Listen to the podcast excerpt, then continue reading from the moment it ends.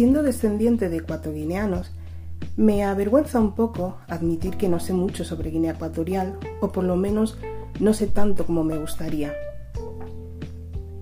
Por eso, estoy encantada de haber descubierto a Monanga Weneke.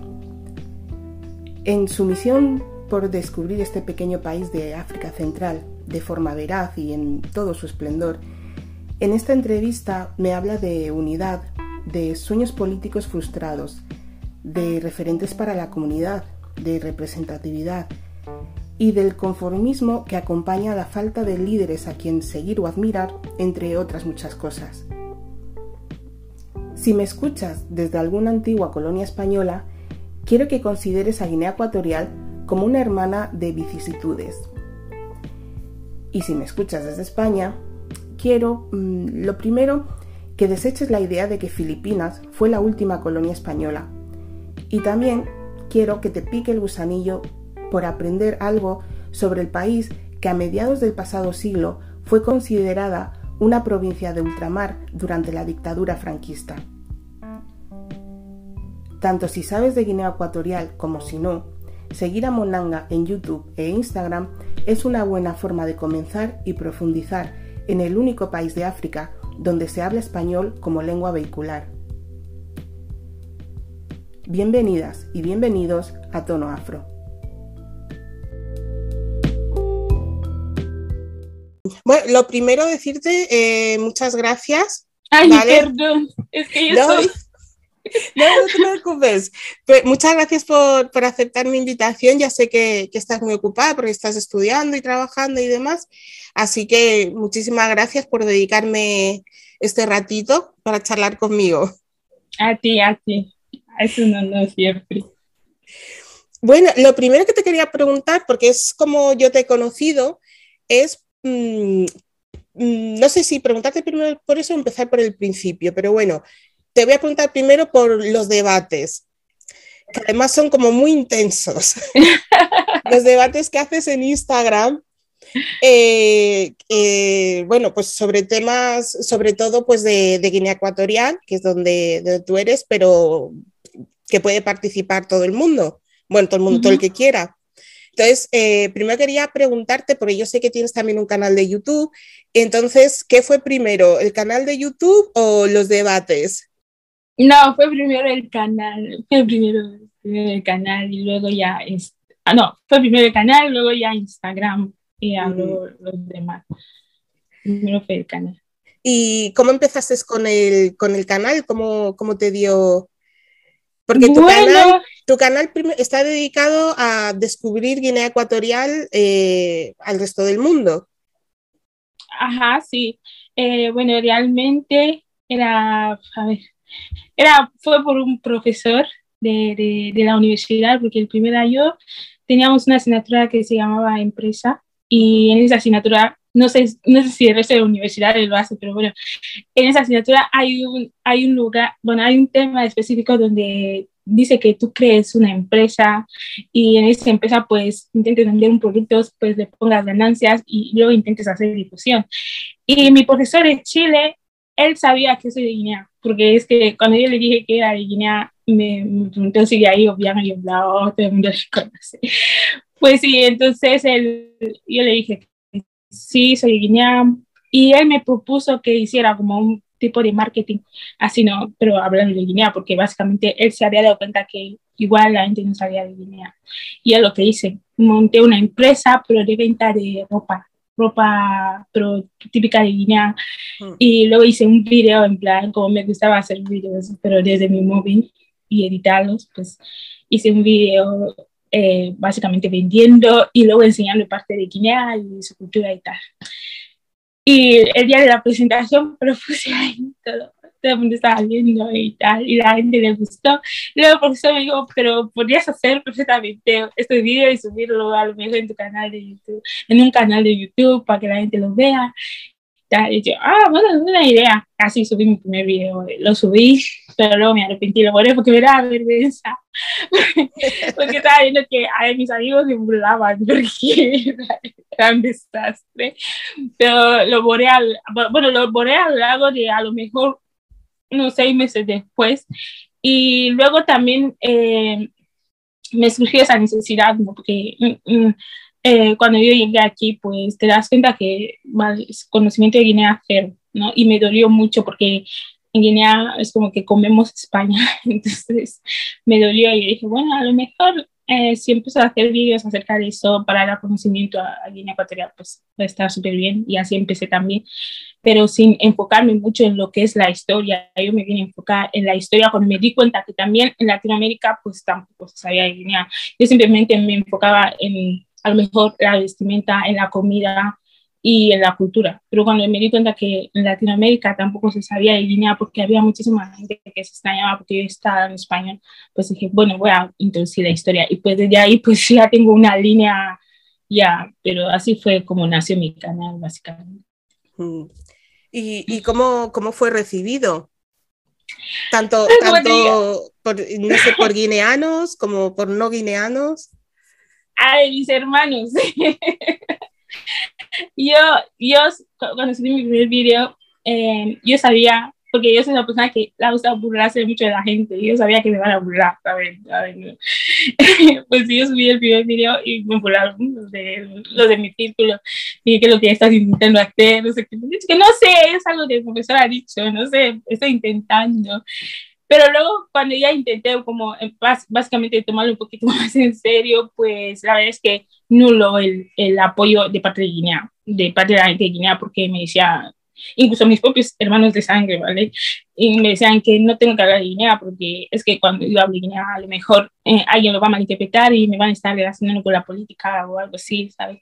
Mm. Y nada, mis hermanos me dijeron que lo dejase, como soy terca, pues yo nada, no voy a dejar y los guineanos cero, eh, lo que sí, el apoyo que sí más recibí de las personas que sí más recibí fueron de las personas de Latinoamérica. O sea, fueron, o sea, fueron el son ellos, ya, son ellos lo que, lo que, valoraron primero mi contenido y ya luego después de ahí, pues los guineanos, en plan, hola, no sé qué tal, y de Guinea, sí, pero más, mejor los, los de Latinoamérica, que fueron los que más lo acogieron bien. Y aquí en España, eh, los españoles, porque en España tampoco se sabe mucho de Guinea, las cosas como son. Eh, mm, los, a ver, los españoles era como que, a ver, tú hablas de Guinea, no sé cómo decirlo, realmente cuando tú empiezas a hablar de Guinea, por, por lo menos empiezas a hablar de Guinea, tú ves que hay muchos españoles, tú piensas que hay muchos españoles que no saben, pero cuando tú empiezas a hablar de Guinea, se vienen, se vienen a meter, incluso te cuentan la historia y te das cuenta de, entonces, ¿sabéis o no sabéis? O sea, ¿sabéis que existe o, o es que no sabéis? Pero claro, eh, la población joven no lo sabe, pero los mayores sí que, que, lo saben. Mm. Entonces, a los mayores que son más como historiadores que han vivido en la época de, de la colonia, pues sí que les interesaba más. De hecho, yo recibía mensajes de, de esos mayores de parte de España porque yo entendía que ellos son los que más han vivido esa época colonial y con los que más han tenido contacto con Guinea, entonces lo van a entender muchísimo mejor, básicamente, pero, pero jóvenes nada. bueno, y yo como tengo un, ay, es que no sé cómo disimularlo, cómo yo puedo disimular que me duele que vaya, no sé para ella, es que no sé cómo disimularlo, y como cuando yo hablo parece que les odio, y pues eso también me gané su, su hate. Y, y, bueno, como yo diga que son racistas, pues también, pues nada, ya, todo eso metido ahí, pero vamos, que muy poco apoyo también de España, pero ahora sí que hay más, hay más. Intento hacer así para que no se sientan ofendidos, pero no sé cómo disimularlo, por lo digo. Pero sí, hay, hay españoles que al final sí quieren decir, bueno, esta niña, ¿qué más va a hacer con ella? Pues la vamos a escuchar, a ver. en el escenario, básicamente. Y, y, el hate que acabas de comentar, eh, ¿es mucho, es poco, es muy agresivo o es, es respetuoso? Porque a veces eh, hay gente que te dice la, que no le has gustado, pero te lo dice con respeto y hay otros que directamente te insultan. Vale, básicamente el hate, el de España es más yo toco temas españoles. En plan, eh, había un momento en mi canal que yo hablaba mucho de, de racismo, de racismo, porque básicamente yo quería dar mi opinión. Mm. Y, y, y, desde ahí pues me gané. Yo creo que son de los únicos videos que me han dado los españoles.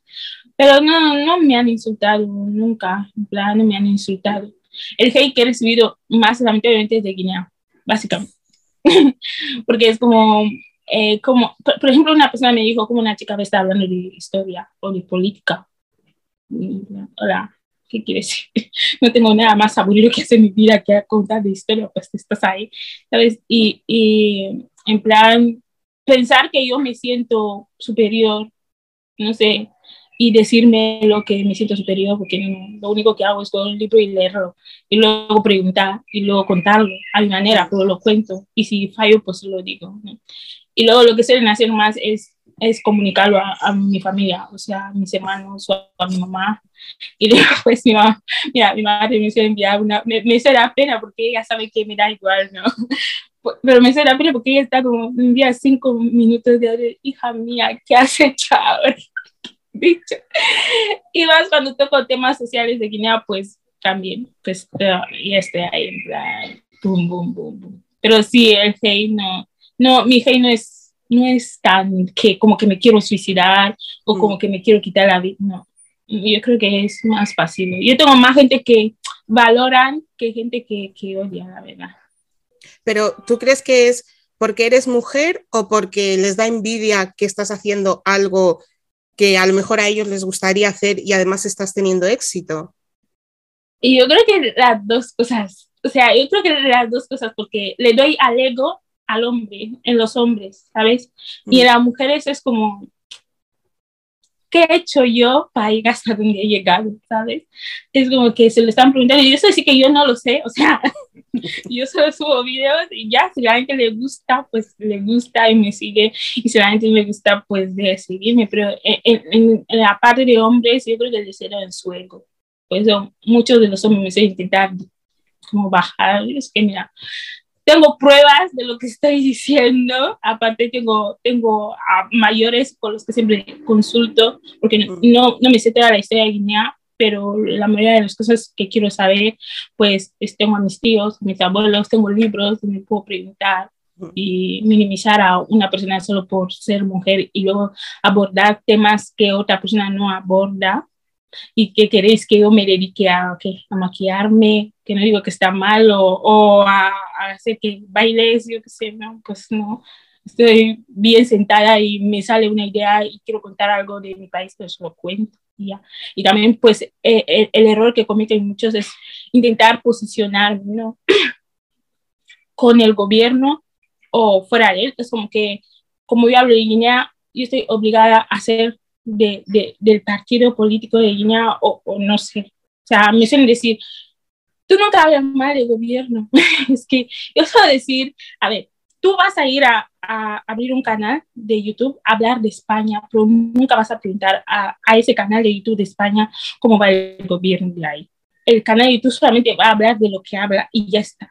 Pero a mí se me exige, no sé si porque soy mujer o porque me quieren posicionar, eh, opinar o dar una, un juicio acerca del gobierno. Muchas veces yo me he cabreado y he dicho, mira, todo bien está haciendo las cosas mal y me han dicho que me van a encarcelar, pero es que a mí me da igual, ¿sabes?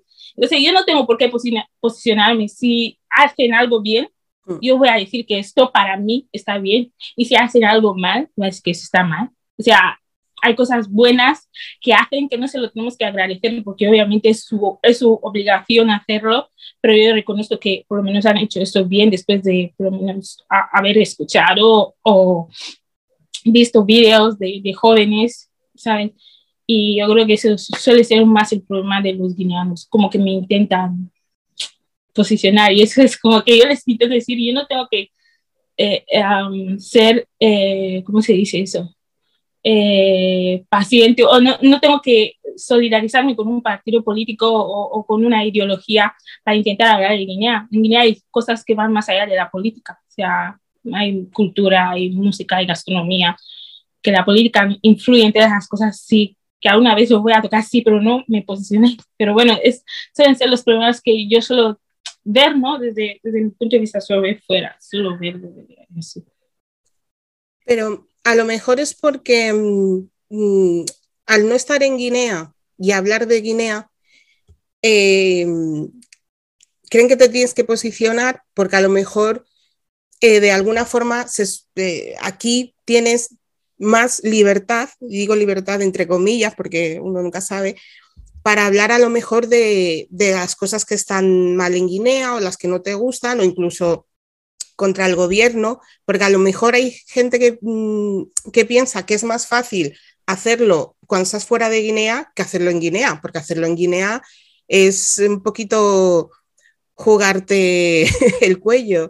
Claro, o sea, mm. yo por ejemplo hice, hice un video, un video, pero sí que yo estaba, o sea, yo no estaba cabreada, yo estaba lo siguiente, ¿no? Y cogí la cámara y empecé a hablar, pero era el de 7M.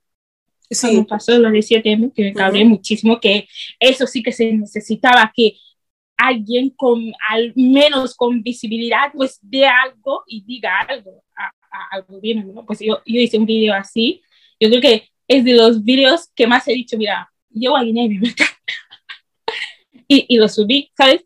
Pero porque yo soy, yo, yo sé cómo soy, ¿sabes? No es que yo no quiera hablar de, de hecho yo suelo hablar muchas veces de eso, sino que es como que la gente no, no, ay, me desanima, básicamente no, porque quieren que tú vayas adelante, pero detrás miras, no hay nadie contigo.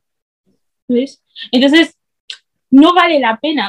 Yo hice el vídeo de 7M. Es que estamos pidiendo que por lo menos eh, muchos guineanos se uniesen, como lo que está pasando con, con básicamente eh, lo de 7M, o ¿cómo se llaman esos niños?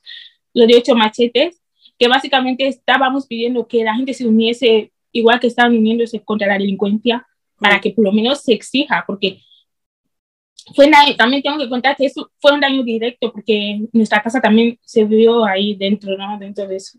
Entonces yo hice el video, pero es que después de hacer este video, yo sentí que es que no vale la pena morir por nadie, niña, porque estás solo, básicamente, tú estás solo, aunque tú estés fuera, tú estás solo. Yo, yo sabía que voy a ir a Guinea, de hecho me lo dijeron, porque no sé si sabes, el año pasado yo me fui a, a T-Campus eh, porque el hijo, creo que, no sé qué, era, siento que es el sobrino, no sé. El sobrino del presidente es el, es el dueño de Hitge. Entonces, ¿El dueño de qué? Perdona. De Hitge. ¿Qué es Hitge? Hitge es una empresa como de telecomunicaciones. Ah, vale. Vale.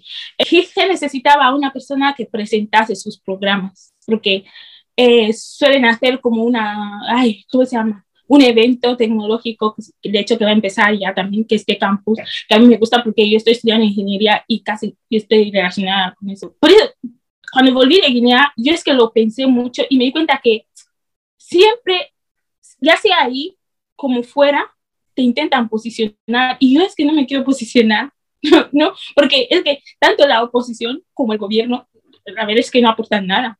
O sea, yo no, yo no veo que aporten algo por el que yo tenga que morir por alguien. Yo voy a morir por mi madre. Si alguien, mm. te prometo que si alguien hace algo a mi madre en Guinea, al día siguiente me coge y me pone el avión y nada. Y lo que te digo que me da mucha pena que, que, o sea, me da pereza básicamente que yo me ponga delante de una cámara a, a defender a los guineanos es por eso mismo que pasó, ¿no? Me llamaron, me llamaron, yo siempre voy a Guinea, ¿vale? Yo siempre voy a Guinea en todos los veranos, yo intento hacer vídeos ahí, sobre los dos años de COVID. Intento hacer vídeos ahí, aunque la mayor parte de mis vídeos son aquí, pero básicamente. Y cuando la gente se enteró de que me habían cogido y que me habían llevado a Guinea y luego me pagaron o, o cosas así, la gente se enfadó mi mamá me llamó, porque yo estaba en Malabo y mi mamá estaba en Bata, y mi mamá me llamó para decirme que, hija mía, ¿qué pasa? ¿Por qué la gente te está criticando? Yo que no sé, porque yo no vi el video, sino que alguien vio un directo que hizo un chico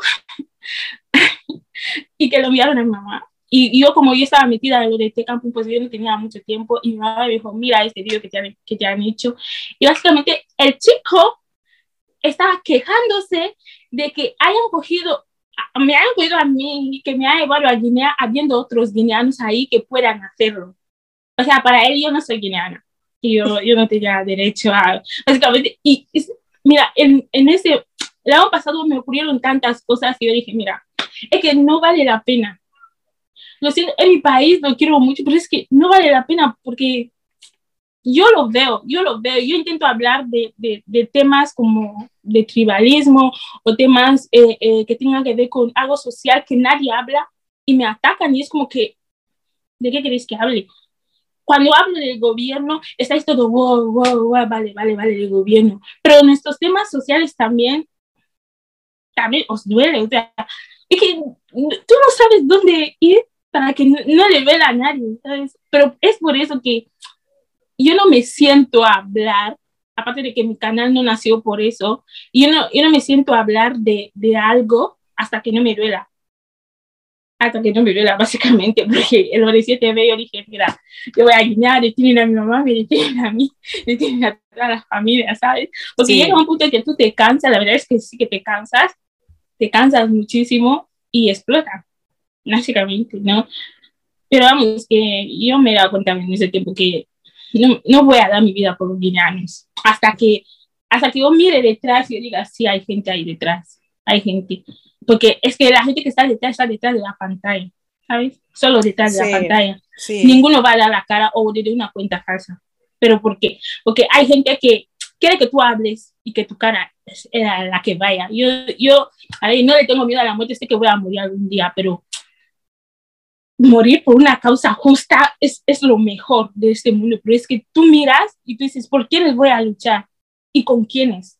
Si tú vas sola, yo soy chica, o sea, voy sola, yo te prometo que si yo me voy a Guinea y me hacen algo, te prometo que va a haber un cambio en Guinea, porque yo sé la gente que me sigue y yo sé la difusión que lo pueden dar, ¿no? Si yo voy a Guinea y me pasa algo, lo siento, pero algo va a pasar ahí en Guinea pero porque yo sé que hay una gran comunidad que me sigue y a lo mejor se va a alertar de que ya no estoy y, y a lo mejor, yo, yo qué sé, la gente sabe cómo circula la información en Guinea, pues yo envíe un audio y, y lo hagan viral y, y, se pida justicia, ¿sabes? Muchas veces sí. es por eso. Pero vamos, que yo, yo durante estos dos años he, he sentido que yo no tengo por qué morir por gente que no se lo merece. No se lo mereces. Yo, yo, creo que es. Eh, hay mucho miedo, incluso cuando se está fuera de Guinea, especialmente aquí en España, porque yo, por ejemplo, mi madre. Eh, pues mi madre sí iba más a menudo a Guinea que yo, la verdad que yo hace bastantes años que no voy, pero porque no, no he podido. Y, y, una de las cosas que suelen comentar mi madre y sus amigas es que um, tienen que tener cuidado con quién hablan muchas veces, tiene que ser de mucha confianza, porque ella me dice que hay espías. hay espías que luego lo van y lo largan en Guinea, se entera el gobierno, no sé qué, tal y cual. Y claro, yo decía, pero a ver, Amá, lo estás, estás exagerando, ¿cómo va? Y espías aquí para escuchar a la gente desahogarse, porque al final mucho, lo que hace la gente mucho es desahogarse, porque luego cuando van a Guinea, eh, no, yo qué sé, no hacen campaña, ni hacen, ni protestan por cambios, ni, ni hacen oposición desde aquí en España, simplemente se desahogan de, de, ciertas cosas que estén pasando. Entonces yo decía, ¿pero cómo va a haber espías? Y me decía, que sí, que sí, que sí. Entonces yo no sé si es mm, eh, eh, meter miedo a la gente incluso si están fuera de Guinea, o es que la gente ya lo tiene porque sí y tampoco hace falta. Y yo creo que, o sea, no, no sé quién lo dijo. Bueno, sí, un chico que, que subió hace poco un video que estaba hablando de, de la delincuencia mm, y que dijo algo que, que básicamente me encantó. Dijo, tranquilamente, la sociedad ecuatoriana es conformista. Contarle que tú le des la comida y mm. que sus hijos tengan de comer y ya, eso es lo que me decir mi madre. Me decir, mira, hija, aquí estamos con Dios, aquí eh, comemos y dormimos y ya está. Tú, si quieres hablar de cosas de tu, en tu canal, tú hablas, de, como siempre has dicho, de cultura y no sé qué, porque es que cuando ella vio el video se asustó mucho, o cuando la gente le va a decir cosas de mí, pues se asusta mucho.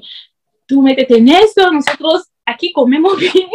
Es que es mi madre, ¿no? Pero es que tú miras más allá y es básicamente el pensamiento de todos los guineanos, el conformismo. Por eso es, exacto, es lo que tú dices, que la gente se cansa, ¿no?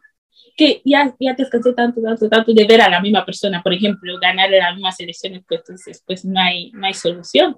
Por eso es que yo digo, tampoco es que hay oposición, ¿sabes? Tampoco es que, hay, no es que no veo que haya una oposición, como para que yo vaya a decir, mira, vamos a votar a este, ¿sabes? Es que tiene que haber una oposición, pero bien dura, bien dura como, como la que hubo hace poco, con, con, no sé si lo sabes bien, con Gabriel, Gabriel Z, que era un hombre que estuvo en España, y luego se fue a Guinea, creo que era en 2000, cuando yo estuve, 2019, en 2019, no, 2016, exacto, en Guinea en 2016, en las elecciones se presentó, y te prometo que era la primera vez que yo entraba en un taxi y yo escuchaba un discurso en contra del presidente o en contra del gobierno. O sea, yo entraba en un taxi y decía, pero ¿qué está pasando aquí? Dice que no, es que Gabriel nos ha traído una esperanza, es que este hombre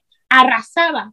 Iba al Palacio del Congreso porque cada, cada opositor le daban su lugar, ¿no? Iba, iba al Palacio del Congreso y los jóvenes iban todos ahí. Hombre estaba así, de ganar las elecciones. ¿Y qué pasa? Pues resulta que eh, hay, hay, una ley, no sé dónde lo sacaron, que por lo menos tienes que haber vivido eh, la mitad de tu vida en, en, Guinea para poder ser presidente. Y Gabriel había vivido en España. Ya está. Ahí se fue. Yo creo que ahí todos los guineanos perdieron todas las esperanzas del mundo y cambiaron. Porque es que en 2016 tú ibas a Guinea, tú decías, sí, aquí sí que hay una esperanza tú, tú sabes que sí, porque es que la gente está cansada. Algún día cuando te vas a Guinea, no te lo van a decir así, ¿no? Pero si hablas con gente aparte y en confianza, te vas a dar cuenta que la gente está muy cansada y de tanto cansancio, pues se ha conformado. Y está. A mí me interesa que mis hijos estén bien, que mis hijos coman y que yo pueda despertarme por la mañana y comer también e ir a trabajar y ya. Pero es que vas hablando con las personas la reunión de jóvenes que solemos tener aquí, tú te das cuenta que, pero ¿y por qué no habláis? ¿Sabes? ¿Por qué no habláis de que tienen miedo? Es que, no sé, alguna vez vamos a tener que vencer el miedo, pero no quieren que yo lo haga, ¿sabes? quiero que yo, quiero que yo lo haga, que yo vaya a dar mi cara, ¿por qué? Porque hablo de vale, yo puedo dar la cara, pero si yo miro detrás y no hay nadie, y encima van y, me, y, me, y se chivan, dicen que está hecho tal, porque, a ver, lo que yo tengo es que todo lo que hago, yo hago en internet, por lo menos, todo lo que hago. Así que está dicho esto, pues lo dijo ese día, está dicho, básicamente todo lo mío está en, internet. Puede que tú miras y dices, solo me venís criticando en el WhatsApp o me, me lo venís diciendo por los mensajes, pero nadie, nadie va ahí delante. ¿Por mm. qué? Porque somos conformistas, o sea, eso es una realidad ya nos hemos cansado, básicamente ya, ya la sociedad se ha cansado y más porque no hay alguien que, que a quien admirar, no alguien a quien apoyar, una oposición a que dices sí, porque en el momento de Gabriel fue, o sea, yo me quedé flipando. Y, y, no es que la gente tenga miedo, mira, hay un cantante en Guinea que se llama Negro Bay, no sé si, si Negro Bay canta en Guinea, o sea, Negro Bay canta en Guinea tranquilamente, critica al gobierno, yo, yo también, básicamente la mayoría de los raperos también está ahí cantando y criticando al presidente. Pero lo que pasa es que no tienen el apoyo de la juventud porque todos queremos cargos, todos queremos estar ahí, ¿saben? Entonces, no sé, es, es, es conformismo, básicamente. Y sí hmm. hay espías, obviamente. Tienen, siempre tienen pinchado el WhatsApp. Eh, el WhatsApp, ya sea eh, o IMO, y a veces lo pinchan. Yo no sé por cómo lo hacen, porque el WhatsApp está cifrado de extremo a extremo, me dicen que lo han pinchado ahí. Pero entiendo que ellos tienen. A lo mejor es mentira, pero lo dicen por si cuela. Claro, exacto, eso, eso mismo. Que eso ha, que ha generado tanto miedo que, que la gente ya prefiere pasar y que hagan lo que quieran. Pero mira, Guinea, a ver, no, Guinea Ecuatorial no es una sociedad matriarcal, pero sí es cierto que las mujeres tiran mucho del carro. Entonces, eh, a lo mejor por eso también se espera más de ti, o bueno, más, se espera de que, tú hagas cosas que a lo mejor eh, los hombres no, en principio, no van a hacer, o no, no pueden o no quieren, por la razón que sea. Y, y, se espera que tú, que tienes un poquito más de visibilidad, que te sigue mucha gente, incluso gente que luego te critica, pero ahí están viendo tus vídeos, ¿no? Y, y, a lo mejor por eso, porque como eh, en Guinea están acostumbrados a que las mujeres tiren mucho del carro, por eso a lo mejor mmm, te dicen a ti, hazlo tú, hazlo tú. Eh, claro, es que yo lo suelo entender, pero a ver, eh, que mi problema no es hablar o no hablar, sino con quiénes voy. O sea, yo no quiero ser mártir, o sea, no quiero, no quiero que me cuenten como mártir, no, no, ¿sabes? Eh, y en vez de, de buscar a lo mejor, yo qué sé, eh, criticarles, que yo sé que ya lo hacen mal y hay muchísima gente que lo sabe, pues yo que sé, aportar algo de mi parte, de algo que están haciendo mal. Por eso yo siempre, por lo menos dentro de mi libertad de hablar, les toco el tema del sistema educativo y sanidad. Primero les, les tiro dardos por ahí, ¿sabes? Porque mm. yo sé que, vamos a ser sinceros, el clan va a seguir. O sea, después de, de OBG va a venir Terry. Es que está claro. ¿Por qué? Porque, y ya lo he dicho, porque es que no hay nadie que nos, es como cuando tú miras delante, como cuando un guineano mira y, los guineanos necesitan un referente. Hmm. Los guineanos no tenemos referentes. Yo, yo, como, yo como mujer, ¿a quién tengo de referente? Ah, me, gusta, me gusta mucho eh, escuchar a Visila, Visila, Visila Bococo. Sí. Me, me gusta escucharla, pero ella es otro tipo de referente que ha crecido fuera. Pero si miramos en Guinea, te das cuenta que la sociedad ecuatoriana necesita un referente en todos los sentidos. O sea, tanto la comunidad LGTBI como eh, a lo mejor en lo que es el feminismo, pero metido ahí mismo, pero dentro, eh, pero que hayan nacido de Guinea, ¿sabes? No que hayan salido fuera y que se conviertan en referentes. O sea, yo en plan, vale, no hay, no hay en quien apoyarme. Tengo, tengo que, que mirar a lo mejor a, a, a, Ngozi o, yo tengo que mirar a gente de, de fuera, tengo que mirar a Lumumba. Es que no hay, no hay referentes y eso es lo que nos falta. Y los, la mayor parte de gente que yo se lo confía suelen terminar asociándose pues a lo que es lo que es el gobierno, porque no puedes hacer nada en contra de ellos, básicamente, ¿no? Entonces se te va una parte.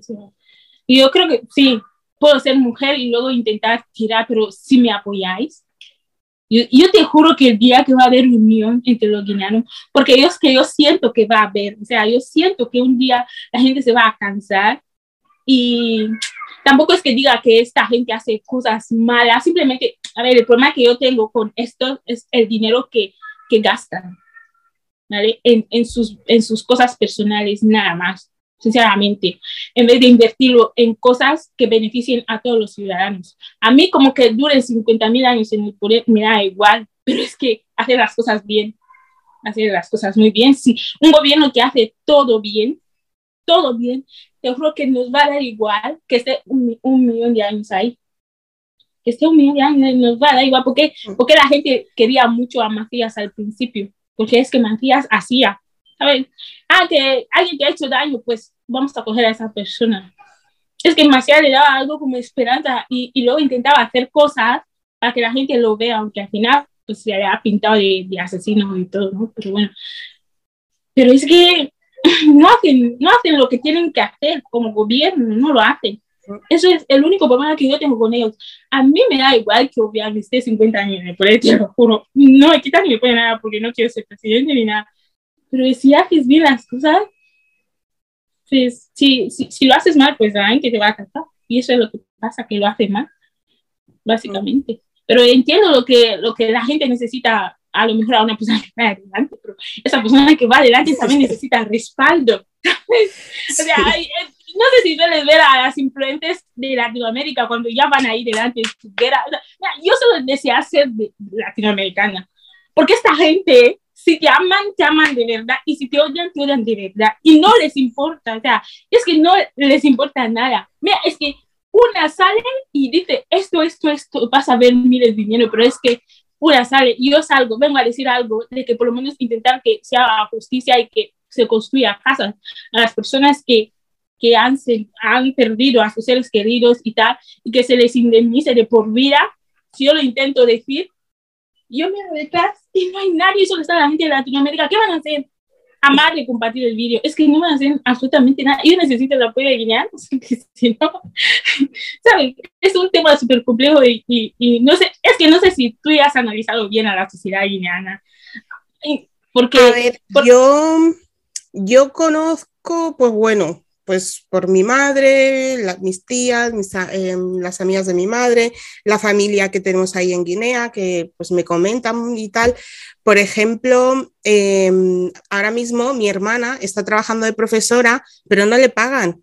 Está trabajando pues para tener em, experiencia y, y para que la vean ¿sabes? Que está trabajando y cuando decidan pagar a la gente, que ella esté de las primeras a las que decidan pagar pero realmente, mm, ya te digo, mi hermana ha estudiado un montón, ha hecho oposiciones y cuando me dijo, no, estoy trabajando de profesora y tal, y dije, ay, qué bien, ¿y cuánto te pagan? Y me dice, nada, y luego, ¿cómo que nada?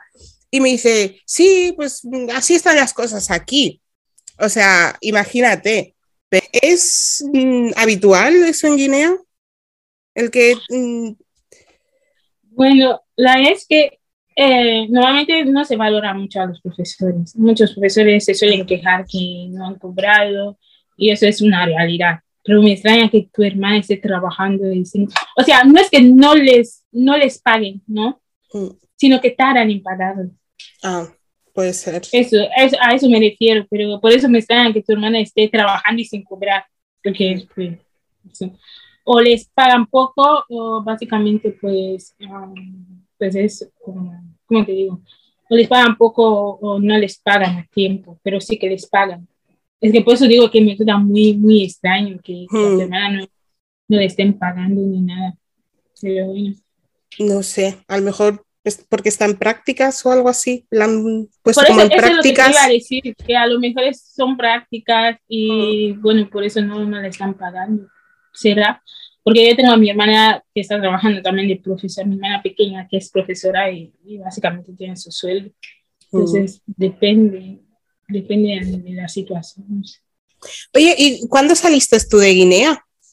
Porque me has dicho que estabas en Chile cuando empezaste la... No, no, el profesor era de Chile. Ah, pero es que yo estaba aquí, o sea, el profesor de la universidad de aquí. Ah, era de, Chile. Sí, ah vale, vale. Entonces, yo, yo soy la alumna, pero yo desde 2016 llevo aquí. 2016. ¿Y, ¿Y, cómo fue el cambio? Porque desde 2016 son... Eh, bueno, seis años. sí, eso, seis, siete años. Y, pero tú viniste a estudiar ya a la universidad. Mm, bueno, sí, yo vine directamente para la universidad, pero es que yo quería hacer, o sea, yo quería hacer ingeniería electrónica, pero me cogieron en ingeniería de sistemas operativos y no me gustaba, básicamente porque sabía lo que quería hacer.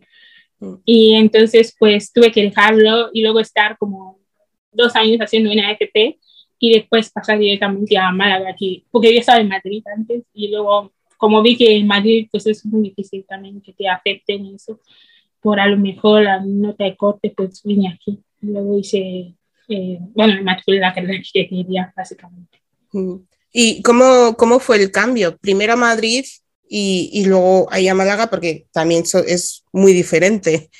Eh, Málaga-Madrid es muy diferente y Guinea-Madrid también es muy diferente.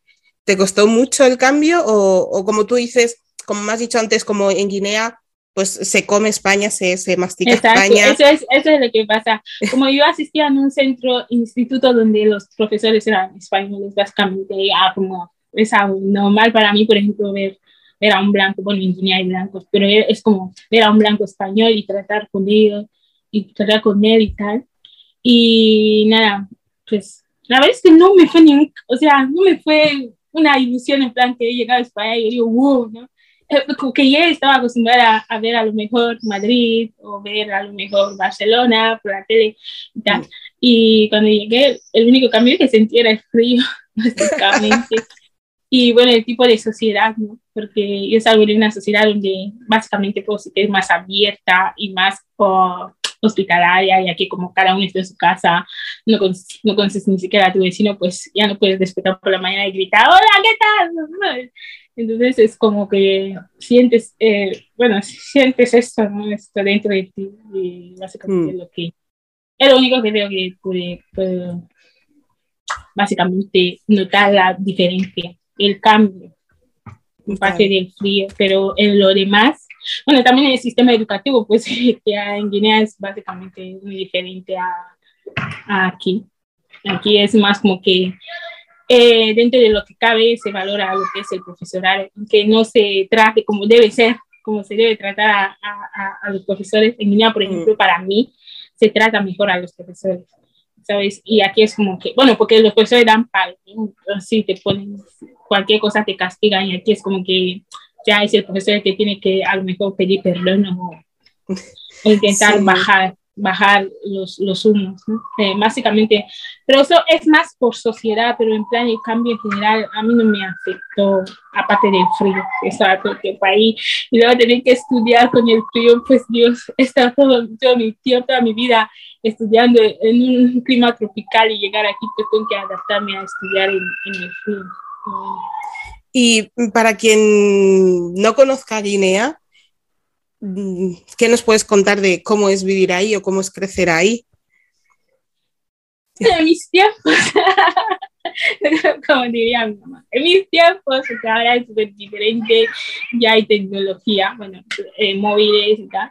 Eh, por lo menos en los tiempos en los que yo estaba en Guinea y crecía que era más pequeña, pues era más como, yo sentía más que estamos en contacto, ¿no? estamos, en contacto entre nosotros, hablamos entre nosotros, surgen más ideas como hacer tal cosa eh, entre amigos, ah, yo qué sé, eh, nada que no tengas que hacer para publicarlo, por ejemplo.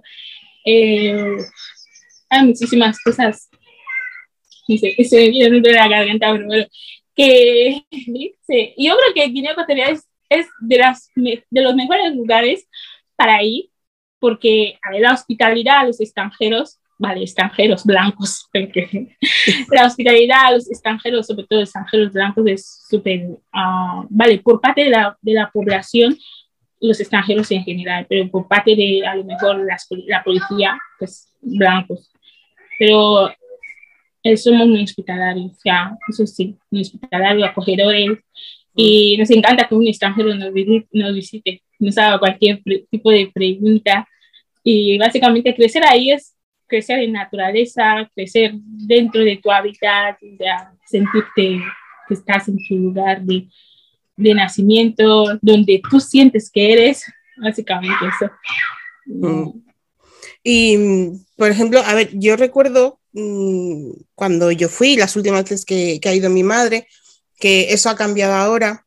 Mm, hay, digamos, un pequeño, gran problema pero que era bastante seguro en el sentido de que, mm, eh, no sé, que la gente no, no tenía eh, miedo de a lo mejor de andar por la calle o a lo mejor en cierto momento un poco entrada la noche o lo que sea. Y en ese sentido, mm, que era, era bastante, bastante seguro y que eso ha cambiado sobre todo en los últimos meses.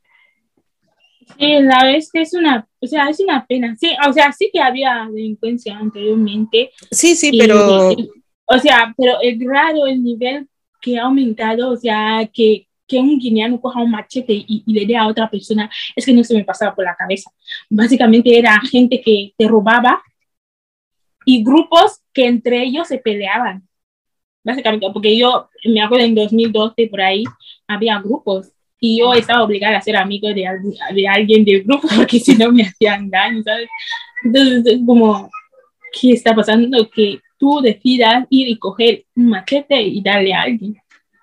No, es que no, yo, es que a mí no me cabe volar. Cuando me lo contaban, porque yo es que en el tiempo que había empezado la noticia es que yo estaba fuera de, de Instagram, que básicamente ahí es donde mm. se desanima la noticia, yo que no me lo creía, o sea, esto no, no, no es real, ¿no? esto no es real. Hasta que me lo enviaron por WhatsApp y dije, ¿eh? ¿En serio? O sea, tú mismo has salido, has ido y has macheteado a alguien porque le quieres robar. Y yo no, yo es que no, intento encontrar una explicación, una lógica, pues tampoco lo entiendo. Si es por pobreza, a ver, no, robar está mal, pero pues ya robar un rico. Porque es que al final los que están engañando son los propios pobres. Ya, pero que es que no es lo mismo robarle a un rico que está a lo mejor protegido y que si le robas mm, te va a caer la del pulpo. No, yo, digo que ya, ya que la excusa es la pobreza, por eso digo. Entonces no me excuses que la pobreza es tu decisión ir y pagar por pertenecer a un grupo. Mm. Es tu decisión. O sea, tú has salido por la mañana, te has dicho sí, hoy voy a pertenecer a ese grupo, vas y pagas 5 mil, que me han dicho que pagas 5 mil francos por entrar y para salir 30 mil.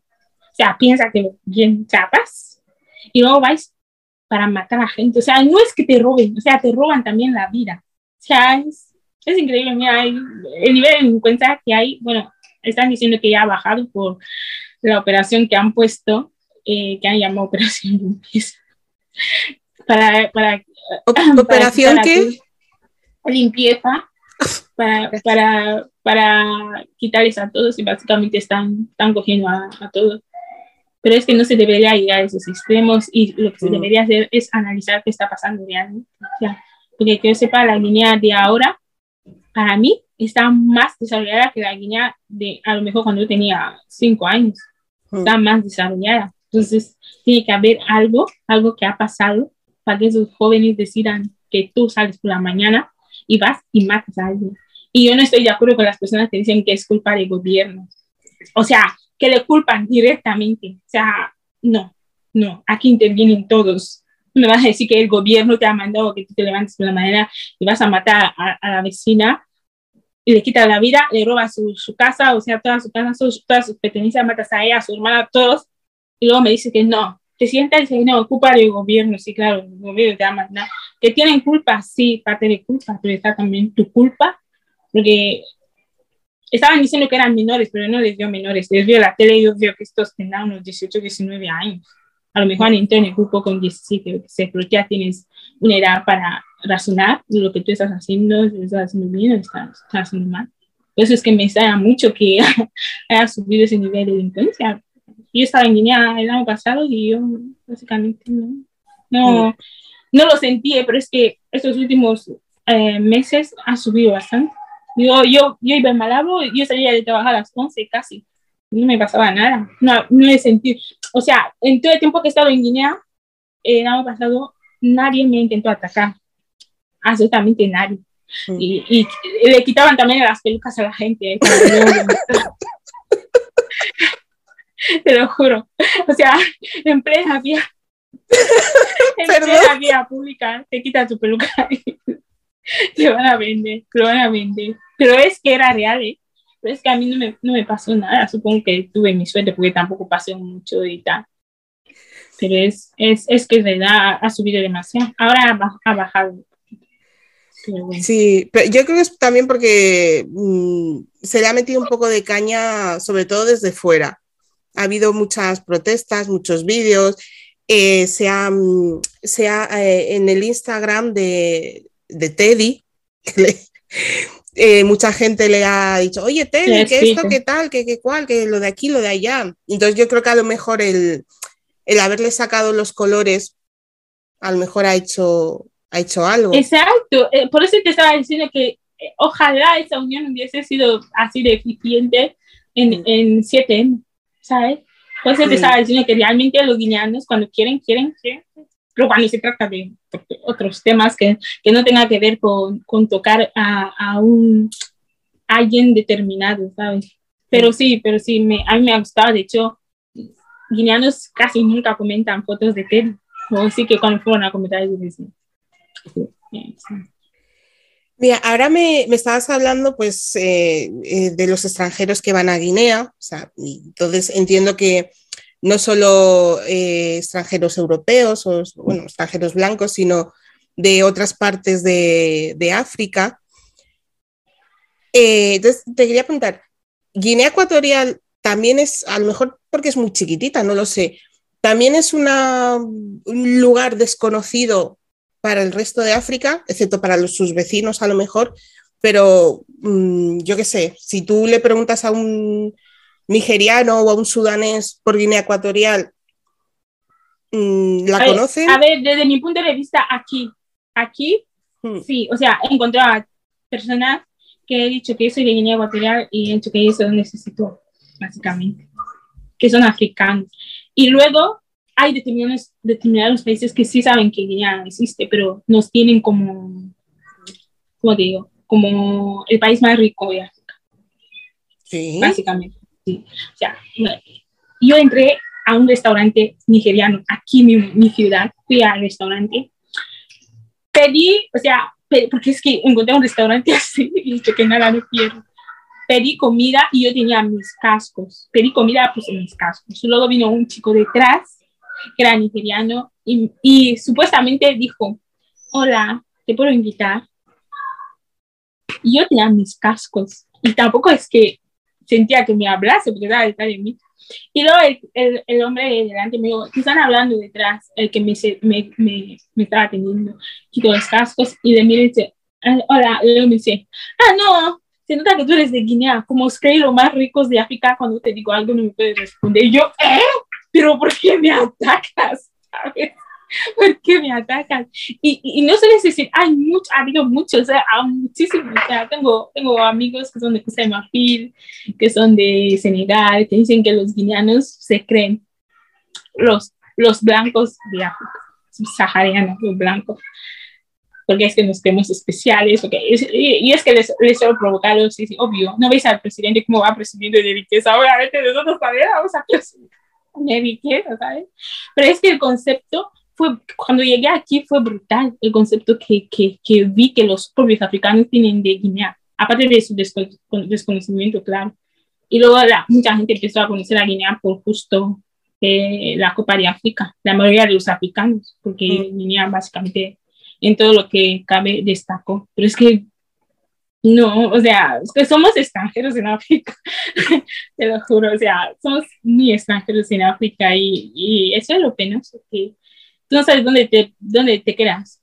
Eh, unirte a una sociedad occidental y sentir que eres un negro o unirte a, a, a, los africanos y sentir que te discriminan, a lo mejor porque solo hablas español.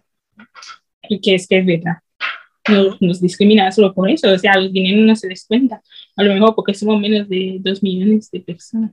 No, y porque es el único país africano que habla castellano también. Hay muchos que hablan inglés, francés em, y muchas cosas más, pero eh, castellano solo, solo Guinea. Fíjate que me sorprende porque yo pensé que mm, los países que se tenían como los ricos de África eran Nigeria y, y Sudáfrica.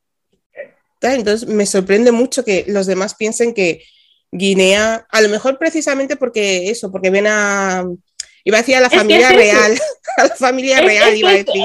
Exacto, es eso, es, eso, por, por, la imagen que proyecta, proyecta eh, eh, Guinea, Y porque básicamente, si te vas a Guinea, la mayoría de, de gente extranjera de, de África subsahariana se va a ir a buscar trabajo, a buscar la vida, y les ves a todos ahí. Pero es muy difícil que un guineano salga de Guinea, o sea, muy difícil que un guineano salga de Guinea y que se vaya a otro país que no sea para estudiar o sea, que vaya solo para trabajar, es muy difícil. Y es que un chico que yo vivo con él aquí, que es de Cosa de Mafia, me preguntó, eh, ¿lo guineanos solo estudiáis?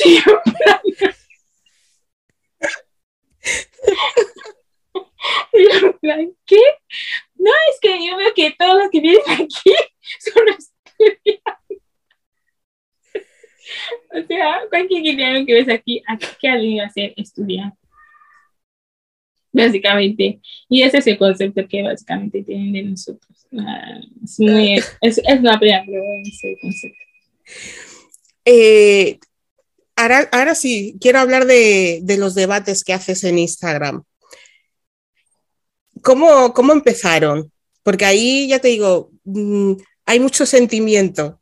Eh, yo, el primer, de, el primer debate tuyo que vi, que entré, porque dije yo, es que esto me, me, lo estaba pasando en grande porque decía yo, la gente era como, eh, eh, debatía más con sus sentimientos, con el corazón, que a lo mejor con la cabeza. O sea, en el sentido de que, de, no sé, a lo mejor o aportar datos o a lo mejor tener un punto de vista más, objetivo. más objetivo. Entonces, claro, yo, pues para mí yo me lo estaba pasando bomba, porque yo decía, pues ahí había como unas, mm, no peleas, ¿no? Pero unas discusiones. Entonces, claro, yo me resultó muy interesante el debate de, de la religión versus lo que se llama brujería, porque yo lo considero más bien otro tipo de religión, que tiene su parte mística, como todas las religiones tienen su parte mística.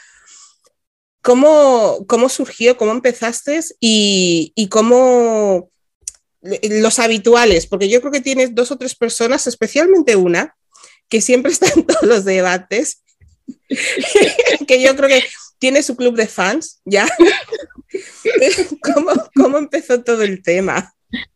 O sea, básicamente, a ver, yo yo soy una persona que ha analizado totalmente la sociedad de Guinea y sé dónde tocar para que la gente salga de su zona de confort y en vez de pensar con la cabeza, piense con los sentimientos. Si al guineano ahora mismo le dices, por ejemplo, que vamos a hablar de machismo y a lo mejor, ¿qué puedo decir? Machismo y feminismo, por ejemplo. Vendrán a hablar pero centrándote en Guinea, vendrán a hablar, pero vas a ver que todos van a hablar de, desde el corazón. Mm. Pero ahora, si empiezas a hablar, si, si, les dice, vamos a hablar de la educación y de la sanidad, ahí es cuando ya vas a ver que la gente ya es muy objetiva. O sea, cosas que no nos, que te lo he dicho antes, cosas que no nos tocan, chocan directamente como sociedad, mm. lo, lo, lo, tratamos como un asunto objetivo. Y, y me pasa también a mí, ¿eh? Y, las cosas que, que, básicamente no, no nos chocan, como a nosotros personalmente, pues, o sea, que nos chocan a nosotros personalmente, lo tratamos subjetivamente y eso, es lo, y eso es lo que pasa. Y como yo sé eso, yo sé qué temas, básicamente sé qué temas toca para declarar una guerra. vale, este, de hecho yo, yo hice como una, una encuesta de, de qué tema querían, porque es que eran muchos. Y uno de los que me hubiese gustado que elijan fue el de tribalismo porque es que, porque es que el día que se toca ese tema, arde, arde, arde Guinea. El día que se toque ese tema, arde Guinea. Exacto, es que somos, o sea, no somos personas que sepamos razonar eh, eh, sacando nuestros sentimientos. Es que somos muy sentimentales y yo, yo lo entiendo porque aún dentro de, de, de, nuestra sociedad no se nos ha enseñado ¿no? a, a separar sentimiento con, con razonamiento, básicamente. Y eso es nuestro tipo de educación que hemos recibido. Por eso es que puedes ver a mucha gente que entra y es que tú dices, wow, amigo, no llores. Y es que a mí me da mucha gracia. O sea, a mí me hace mucha gracia pues que, porque es que yo, yo sé lo que puede pasar y yo hago eso para que pase. Entonces, y la gente cae. Ahora sí, la gente, la gente cae. Y básicamente suele ser eso, que por eso yo no hago muchos directos, porque yo sé los temas que yo voy a tocar. Yo no voy a tocar un tema de a lo mejor que le gusta a la gente de hablar de los cuernos que ha puesto tal cantante de Guinea Canada. Yo te voy a explicar un tema que tiene que ver directamente contigo y yo sé que no lo vas a saber controlar. Entonces, no, no suelo hacer muchos directos. De hecho, soy de cero. Porque cuando yo entro digo, este, este quiero que la ahí. Y, y yo creo que es eso, ¿no? Porque no sabemos separar y porque la manera que hemos crecido, hemos crecido así. Y como dices, eh, que es como una, Guinea es como una sociedad no tanto matriarcal, ¿no? Pero tenemos eso de, de madre y yo creo que eso es lo que se nos ha transmitido de todo el sentimiento. Cuando hablamos se nota que esta persona está hablando y que le han tocado algún lugar que, que le duele. Es eso. Pero, pero aún así te piden, ¿no? Que te suelen preguntar, oye, ¿cuándo, ¿cuándo vas a hacer otro? ¿Cuándo vas a hacer otro? Sí, sí, o sea, me piden. De hecho, eh, a ver, que habían dicho, me habían, el, tema de religión, brujería, me habían dicho que, que, que puedo hacer, como había muchos temas, puedo hacer uno cada semana. Pero es que si hago uno cada semana, la gente me va a odiar. O sea, porque, te, juro que, o sea, yo ya he subido algo, he subido algo, mi opinión, acerca del tribalismo y a mí me han dicho que soy tribalista. Es que no puedes decir algo porque la gente se lo va a tomar mal. No, no puedes, ya. Por eso yo, el tema del tribalismo que yo lo tengo, porque yo sé que es un tema que, aunque intenten hacer eso, intenta, lo voy a tocar algún día y va a arder todo lo que tenga que arder, porque es que te vas a dar cuenta de que hay gente que necesita desahogarse porque es algo que les afecta directamente y que no hablamos de eso y hablamos de a lo mejor sanidad y educación que, que también son importantes.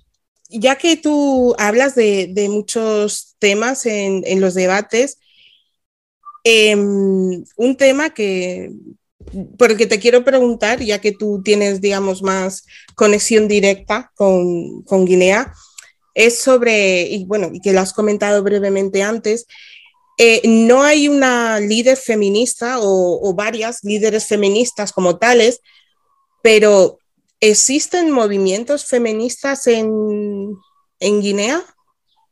Mm, o sea, ay, que hayan nacido en Guinea. O sea, que tú sí, no, no, que las, las mujeres de, en, en Guinea, eh, no sé, tengan un, aunque a lo mejor, sí, aunque sea una semillita, ¿sabes? A lo mejor no se pueden, aunque ellas no lo, no lo, no lo califiquen de feminista, por ejemplo, mm, no sé, qué pueda ser, eh,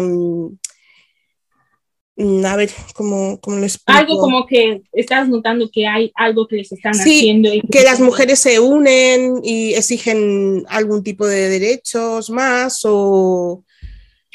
La única vez que he visto a mujeres unirse es el 8 de marzo, pero para, para decir a sus maridos que vosotros esta, esta tarde os quedáis aquí, nosotras nos vamos a beber, básicamente. Pero que no, o sea, no hay un concepto porque, porque para, para hablar de feminismo en Guinea tienes que haber ido, o sea, tienes que haber recibido una charla de concienciación acerca de lo que es el feminismo y no, a ver, yo, yo pienso, es mi opinión personal, que el feminismo occidental no es el mismo feminismo africano, ¿no? Entonces, Cierto. el concepto a lo mejor que tienen es, es el concepto de aquí, porque ven marchas feministas y todas esas cosas, pero es que no hay, o sea, no hay movimientos feministas que, que entre mujeres nos, así, sí somos las que más nos destruimos, lamentablemente. En, en, las redes sociales, ¿qué vas a ver? Vas a ver a un hombre grabando, un hombre guineano hablando mal de otro hombre guineano. Bueno, serán raperos entre ellos, que hay siempre eso, básicamente, pero es que vas a ver mujeres atacando a mujeres en Guinea, básicamente. Y no vas a ver algún comentario ya en que diga que, y luego hablamos de feminismo y tal. No, no o sea, no hay. O sea, yo no, yo no veo esa unión entre mujeres. No, no lo veo. Mm. Tú, tú, te vas a unir a lo mejor con, yo qué sé, con, te vas a unir a lo mejor con tu amiga porque hoy lleváis bien, pero que lo básico es que cuando un hombre le pone los cuernos a una mujer, básicamente le es infiel en Guinea, a quien atacan, a la propia mujer, entre mujeres se van a pelear. Es, es, es algo que se ve y que te das cuenta que como que el concepto de feminismo no está puesto ahí. Como para que tú sepas que, a ver, esta mujer te ha puesto lo bueno, pero la decisión ha sido de tu marido, que, que ha salido de ahí, que lo haya puesto ahí y que a partir de ahí tú tienes que establecer unos límites como mujer y tienes que saber que a, a la cultura existe, sí, de hecho te pueden dotear, te pueden dar la dote y tú eh, tener todavía tu sentimiento feminista, o sea, decir que yo soy así y esas son mis reglas y ningún hombre me va a poner la mano encima o ningún hombre me va a hablar porque yo soy mujer o ningún hombre me va a dar menos derecho que él en, en, nuestra propia casa porque yo sea mujer. O sea, no lo veo, yo no lo veo. No hay mujeres que, que hayan salido por eso, ¿no? Hmm. Hablo de las que están en Guinea, porque ahora yo ya he salido de Guinea, he venido aquí, ahora voy a ir, mira, prefiero estar soltera, ¿vale? Adiós, chao. ¿Sabes? Pero los de ahí, los de ahí, las chicas de ahí es muy difícil. Para eso hay que concienciarles. Necesitan, como te he dicho, un referente, un referente no solo en el feminismo, en el LGTBI, que, que, que, les, que, que les muestre el camino y diga, mira, es por aquí, ¿no? Es por aquí. Y no, no, la verdad es que no hay.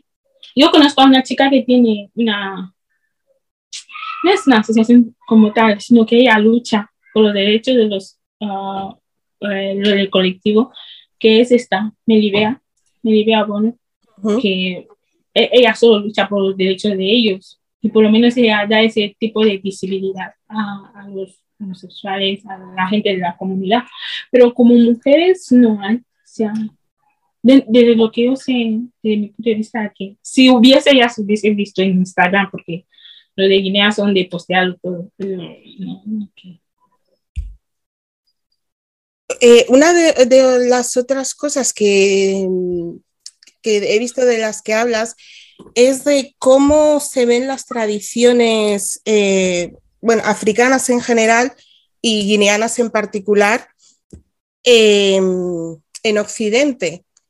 Cómo se eh, ridiculizan a lo mejor o se creen que son de salvajes, entre comillas, o de gente inculta o de gente em, vamos, eh, lo que... Atrasada, básicamente. Sí, básicamente, una de las, de las cosas... Em,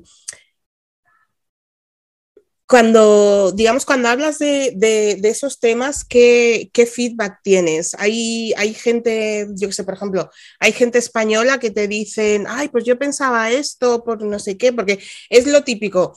Vamos a disfrazarnos de, africanos, como si África fuese un pueblo. ¿Y de qué se disfrazan? Se pintan la cara, se ponen eh, como si fuesen Tarzán, ¿saben? Los trajes estos. Y a nadie se le ocurre, yo qué sé, ponerse un, hacerse un, vestido con tela wax y, su pañuelo y decir, ya estoy disfrazado de africana. Bueno, disfrazado entre comillas, porque eso es ropa, es, es un vestido y tal. Eh, cuando hablas de, esos temas, ¿qué, feedback tienes? ¿Qué, te dice la, gente? De... A ver, yo, bueno, es, ahora que, lo dices, nunca he tocado ese tipo de temas para ver la opinión que tiene la gente de, de África. Pero, por ejemplo, es que me ha pasado en clase, que ahí te das cuenta que es cero.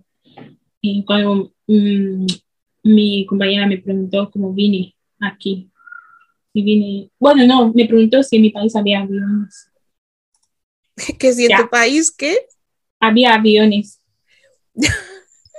Ah, yo básicamente eh, las pregunté, o sea, mira que yo soy paciente, o sea, soy paciente.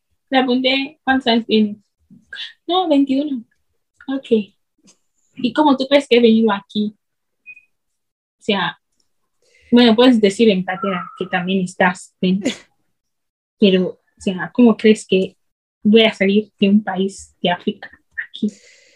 ¿Cómo, crees? Y, la otra que me preguntó, ¿qué, ¿qué hacía yo con un iPhone? Es que, o sea, tú, tú estás tocando ese tema ahora y sería súper interesante ver la opinión que la gente tiene de, de Guinea, pero ya es muy tarde. O sea, ya es muy tarde, pero preguntarles a lo mejor qué, qué opinión tenían, sí, porque es que ya han visto. O sea, el concepto que tienen de África, ¿no? De África, de especies africanas, bueno, empezando porque no saben que África es un continente, básicamente. Sí, eso me suele dar una rabia. Y ya te digo, y, y, es que además, pues que no les culpo, bueno, sí, si, si eres mayor de 21 años, pues ya sabes que existe internet, hay que buscar algo pero mm.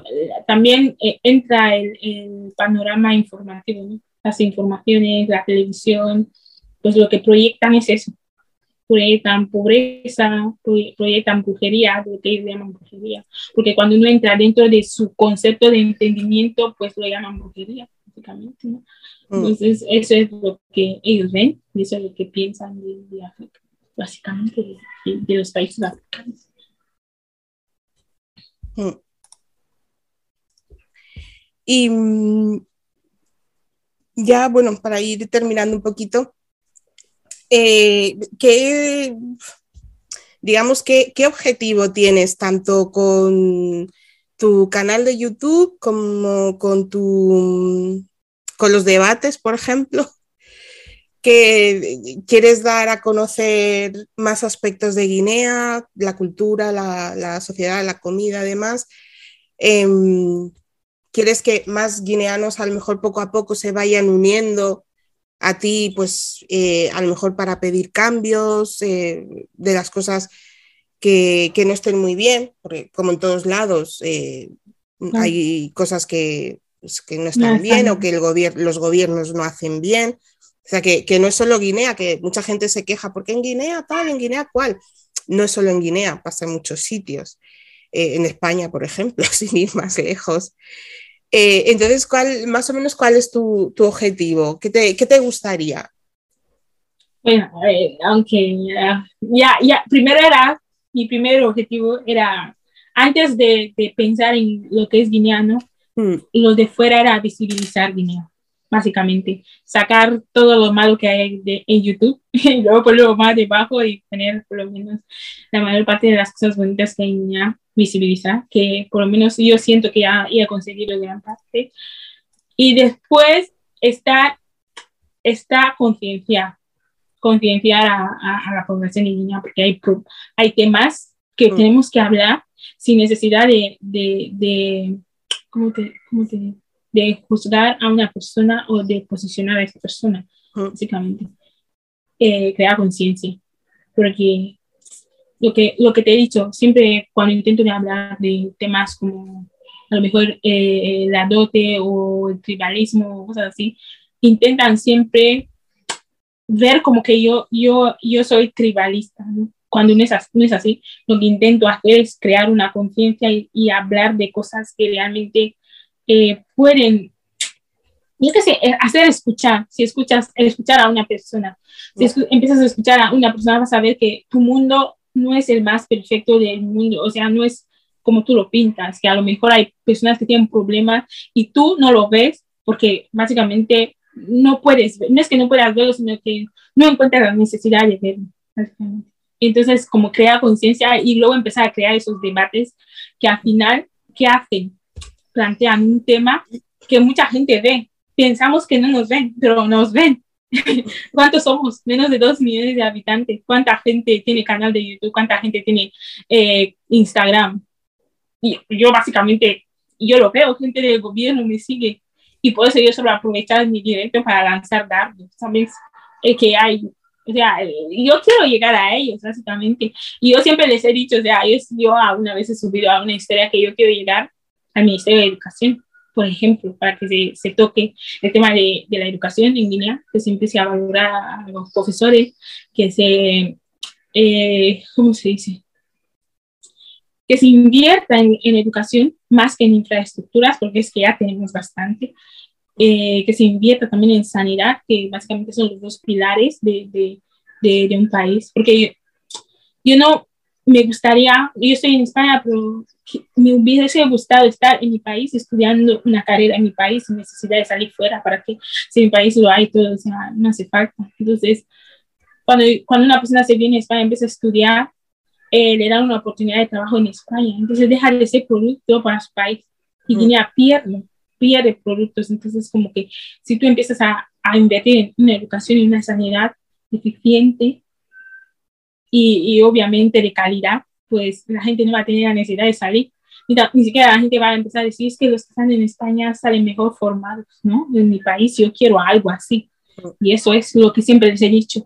Y luego está el tema de, de, que, que, realmente me interesa, es que, que, que, se empiece a enseñar la lengua vernácula, porque básicamente me estoy dando cuenta que las están perdiendo, que realmente es el tema que más me interesa a mí, que, que en plan que, que nos cuenten la historia de Guinea, que yo no tenga que venir a buscar en internet la historia de Guinea, que se cuente en, los colegios, que no nos cuenten solo que Guinea consta de esto y que la independencia, no contarnos cómo fue todo, así como nos cuentan cómo fue la Primera Guerra Mundial con detalle, cómo hizo Hitler, qué hizo Mussolini, así, a detalle, que lo mm. cuenten todo, que da igual. Sé que lo pueden hacer porque la gente que vivió esa época lo sabe y, lo, y puede ayudar a redactarlo para que nosotros conozcamos la historia no para guardar rencor a nadie ni juzgar a nadie, sino para a lo mejor no volver a repetirla, como suelen decir, ¿no? Pues entonces, mm.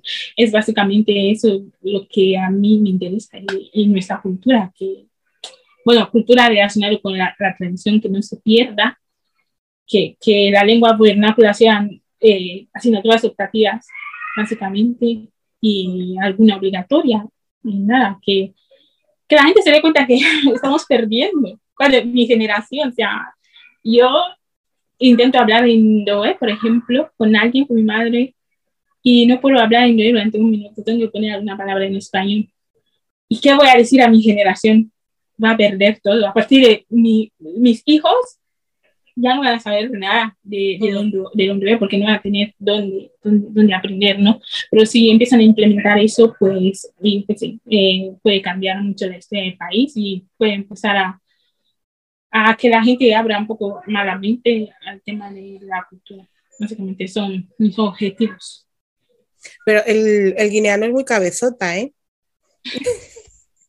el, guineano, es muy de, no, estas son mis tradiciones, o esto es como lo hacemos, esto como lo hacía mi abuelo, como lo hacía mi padre y como lo hago yo. Y es muy, muy, muy cabezota. Exacto, es, es yo creo que la persona que cuesta más convencer en la vida, pero bueno. sí, la verdad es que sí tenemos que lidiar con eso y luego intentar hacer ver a las personas que a lo mejor como lo hacía tu abuelo no, es la manera correcta. Sí que hay cosas que se pueden rescatar positivas de la tradición y las negativas que se tienen que dejar, básicamente. lamentablemente sí, aunque tu abuelo lo haga, pero lo tenemos que dejar porque no, no beneficia en nada. Y la última pregunta. Desde que estás en España, cada vez que te has encontrado con un guineano, ¿cuántas veces te han preguntado, ¿y tú qué eres? ¿Fan? ¿Bubi? Eh, ¿O qué? Nunca te han preguntado. Es que siempre, a mí me lo preguntan, ¿eh? A mí me lo preguntan. Si una persona no me ha visto por internet, siempre me preguntan, porque a mí me, confunden con una bubi. sí, es que parece que no hay más, es siempre la misma pregunta, fan o bubi. Y es como, ya, pero es que hay unas cuantas más, ¿sabes? exacto, exacto. Y entonces es, por eso te, te, preguntaba, por eso te preguntaba. No, sí, ahora es que no había caído en cuenta y es verdad, siempre te preguntan por dos o fan, es verdad. Bueno, yo supongo que posee la, las señas básicamente las mayoritarias, ¿no? Mm. Entonces, por ahí tira. Es que por ahí tienen que empezar porque básicamente la mayoría de los guineanos ni saben las señas de su país, así que les interesa más pues por lo general. Sí, a mí me pregunté muchas veces, ¿eres booby? Es que no me preguntan de qué ni buena, eres muy. Es que su cara es okay, porque a lo mejor mi madre se equivocó y luego fue algo con un movie. Bueno, pues eh, Monanga, muchísimas gracias por, por este ratito y, y nada, por eh, hablar un poquito más de Guinea porque eh, aunque yo soy guineana, como llevo en España desde que tenía tres años, hay muchas cosas que, que desconozco. Sí, ya voy a hacer ya unos cuantos años. Eh, ya soy un poco mayor, también suelo decirle a mis hijas que ya estoy mayor.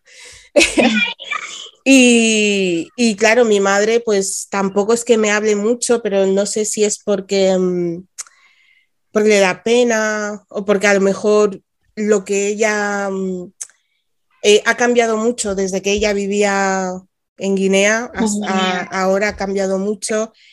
Y, y entonces pues eh, y, he entrevistado unas cuantas guineanas ya en, en, el podcast, pero aún así, no sé, quería hablar contigo porque como tú eres la que está ahí más en el tema de dar a conocer Guinea pues al resto del mundo, pues me apetecía hablar de algunas cositas así contigo, pues eso, para, para seguir conociendo un poquito más, más de Guinea.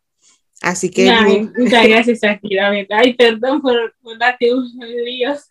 Mis amigos me suelen preguntar: ¿qué necesitas? ¿Autorización para pedirte cita?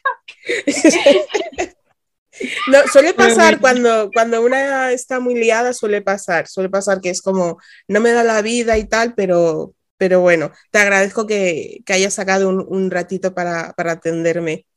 A ti, a ti por invitarme, siempre es un placer.